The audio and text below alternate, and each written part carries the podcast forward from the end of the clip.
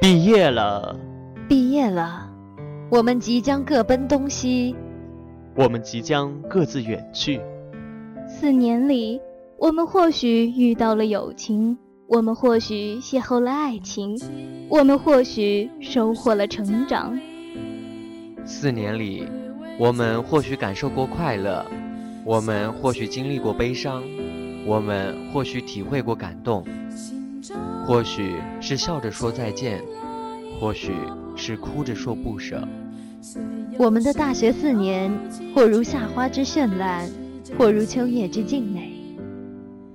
又是一年毕业时，不说再见，不诉离殇。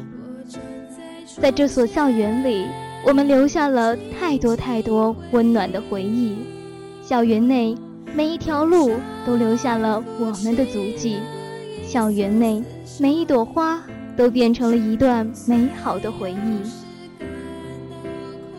那一天，我们毕业了，像风中的蒲公英奔向各自的前程，不知何时还会再相见，何时才能再度返回这可爱的校园。